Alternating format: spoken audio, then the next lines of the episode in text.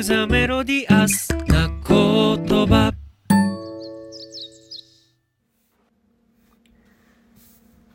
はい皆さんはじめまして、えー福島県猪苗代町に住んでいる小林達也と申します、えー現在37歳。で、えー現妻とですね3人の子供と妻の両親と7人で暮らしています。今日は自己紹介ということで今住んでいる町についてだったり、えー自分の仕事や活動についてそしてえー地域や編集について考えるようになったきっかけなどについてお話ししたいと思います。皆さん、えー、苗代町ご存知でしょうか？苗代町は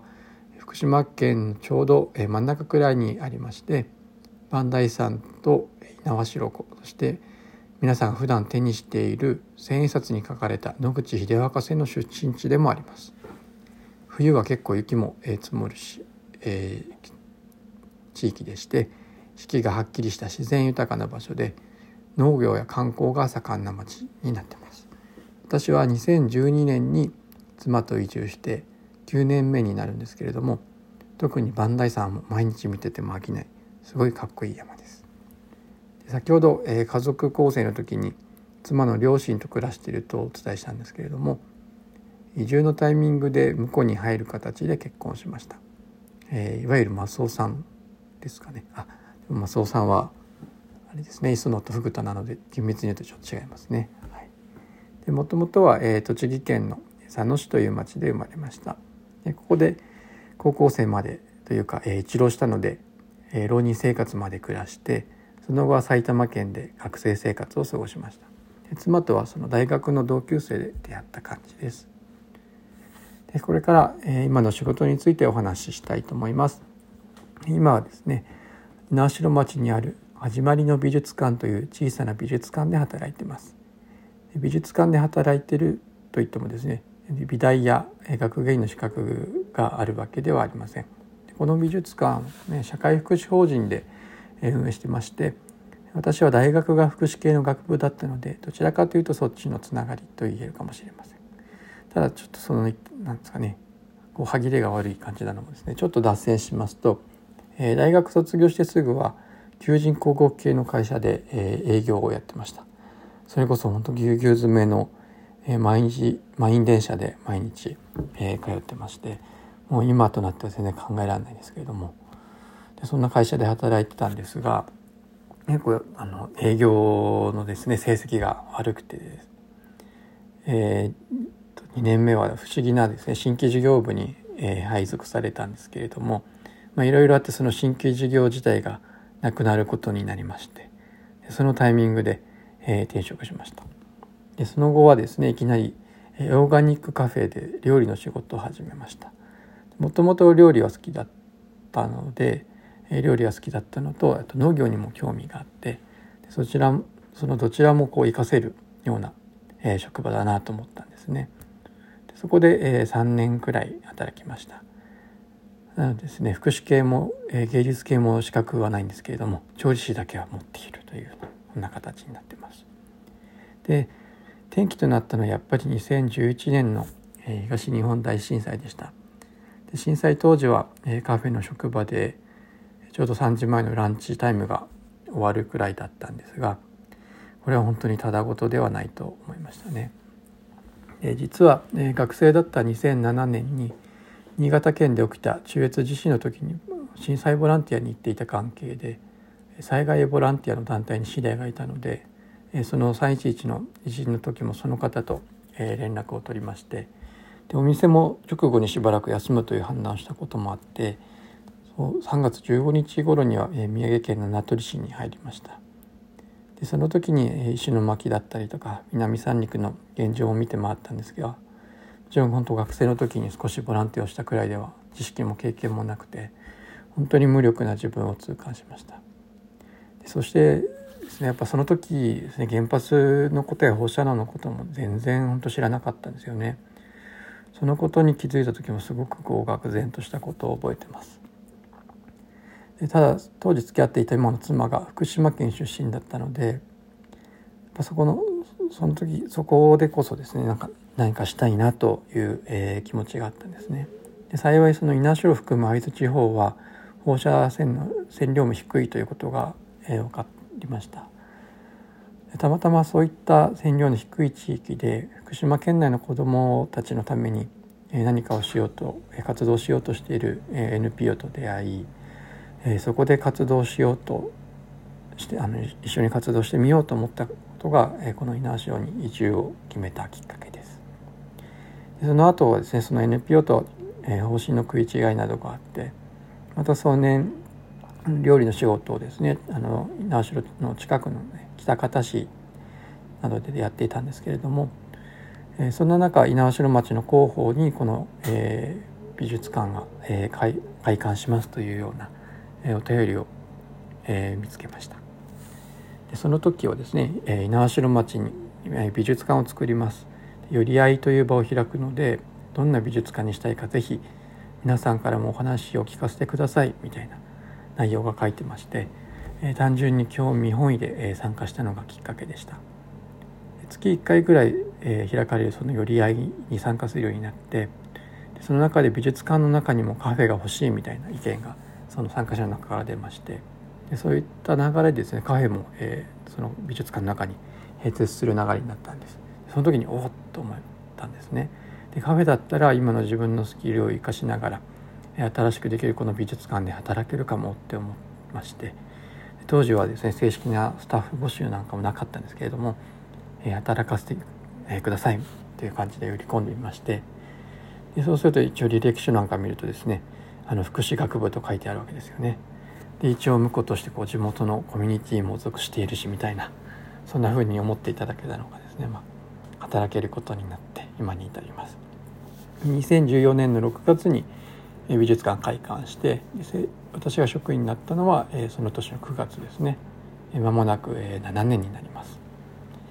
でこの美術館は築140年くらいの酒蔵を改修した美術館でした。もともと運営団体の福祉施設でえ創作活動をしていてその中で海外の展覧会に出品する方なんかも現れてもっといろんな人にそういったあの知ってもらいたいと考えたのが美術館を作るきっかけになったそうです。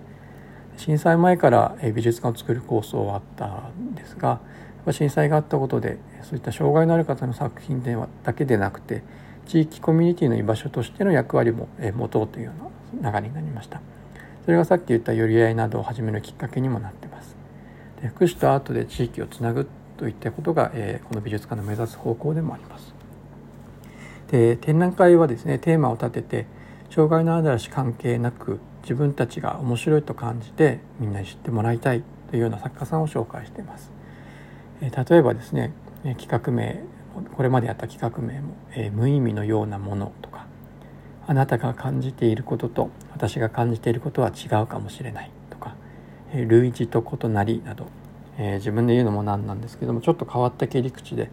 作品を通して見た人が自分事として考えるきっかけになるといいなと、えー、思うようなそんな企画をやっています。で始まりの美術館の、えー、始まりという、えー、名前にもいろんな意味が、えー、込められてまして、えー、起源を表すオリジンだったりとか始まりを英語にしたスタートのスペルには、えー、アートが入っていたりするんですがやっぱり、えー、来た人がこの美術館を通して何か自分でも始めてみようっていう気持ちになってもらえたらいいなというようなそんな願いが込め,、えー、込められてます。えー、その上でですね普段こう美術館に行かないような方も来れるような、えー、なるべく敷居の低い場所になるようにですね、えー、ワークショップをしたり、えー、館外で、えー、バヌシェイベントをしたりあとライブイベントをしたりですね何かこう美術や、えー、アート以外のきっかけで来てもらえるようなそんな機会を作ったりもしてますで美術やアートというとですねなんかこう関心がない方は少し敬遠したりとかしてしまいがちかもしれないんですけれども表現っていう言い方をすると誰もが何かしら表現してるんですよねで自分も表現者なんだって思ってもらえることでそんなあの人が増えていって少しずつこう社会がユニークになればいいななんてことを思ってます。えー、とですね。美術館の仕事以外でもう一つ力を入れてやっている活動がですね猪苗代研究所という NPO 法人での活動です。今年の3月ですねこの NPO の企画で、藤本さんにもお越しいただきました。この NPO はもともと青年会議所と商工会青年部と、地元農協の青年部の3団体が団体の垣根を越えた活動をしようということで作られた団体です。今私を含めてその団体以外のメンバーも加入して食や農業だったり、えー、移住定住みたいなあのテーマだったり人材育成なんかそういったテーマのような活動をしています。藤本さんにお越しいただいたのは猪苗代町民大学という企画でいろいろな専門の方をお招きして猪苗代を良くしていくようなヒントを学ぼうというような連続講座の一つでした。地域の編集というテーマですね。この団体にとってもまさにぴったりでで私がこのリスクールに入ってみたいと思ったきっかけにもなりました。でそもそも私がこう地域ということを意識したのは大学生の時です。で当時ですねあの学内のサークル以外に埼玉県で活動する見沼風の学校というですね学生を中心とした農業団体にも所属していました。風の学校というのはですね見沼田んぼ福祉農園という、えー、団体の中で活動する、えー、組織なんですけれども、えー、そもそもその福祉農園は、えー、埼玉県がですねこう東京の洪水に備えてですね首都圏に緑地を残すためのこういう地下事業っていうものによって生まれたものでした。でそのこういう地下事業というのは、まあ、簡単に言うと畑や田んぼなどの緑地としてこう残さなきゃいけない場所を駐車場やマンションなんかにこうされないようにですね県がこう買い上げてこういった公のものにしてその土地を有効活用するしていくというような、えー、事業でしょうか。でそんな場所なのでですねあの福祉農園ができる前は不法投棄なんかも多い場所だったんですけれども平日は福祉団体が自分たちの区画をで活動してで誰もこう平日活動しないので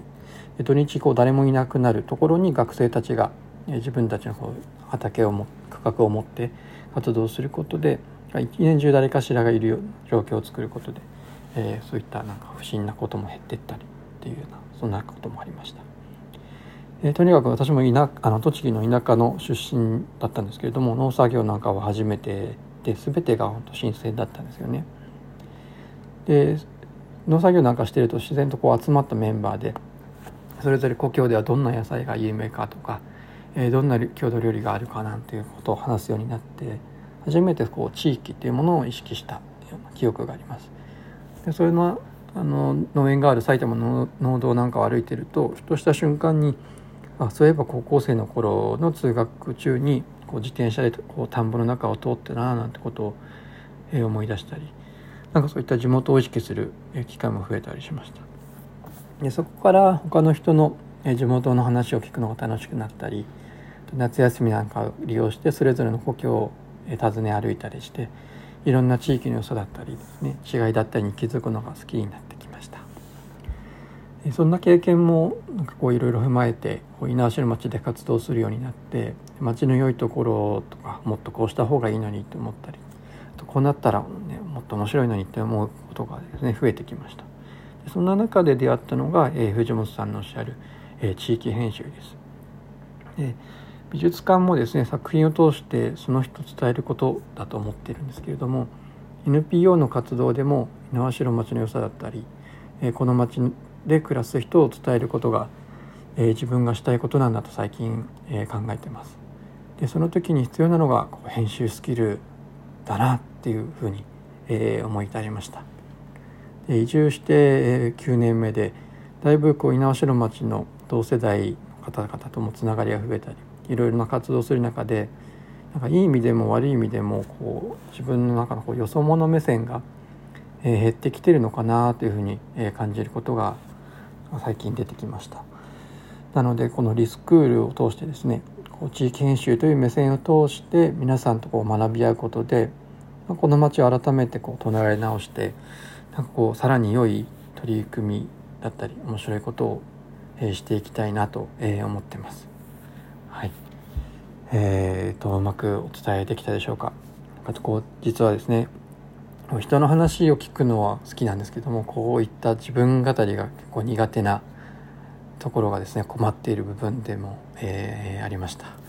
今回はしっかり流れの原稿を用意してなるべく読んでいる雰囲気が出ないような 自然な感じが出るように 頑張りました、はい。えー、本当に、えー、皆さんと学び合えるのを楽しみにしております、えー、これで、え小林の自己紹介を終わります。最後までお聴きいただいてありがとうございました。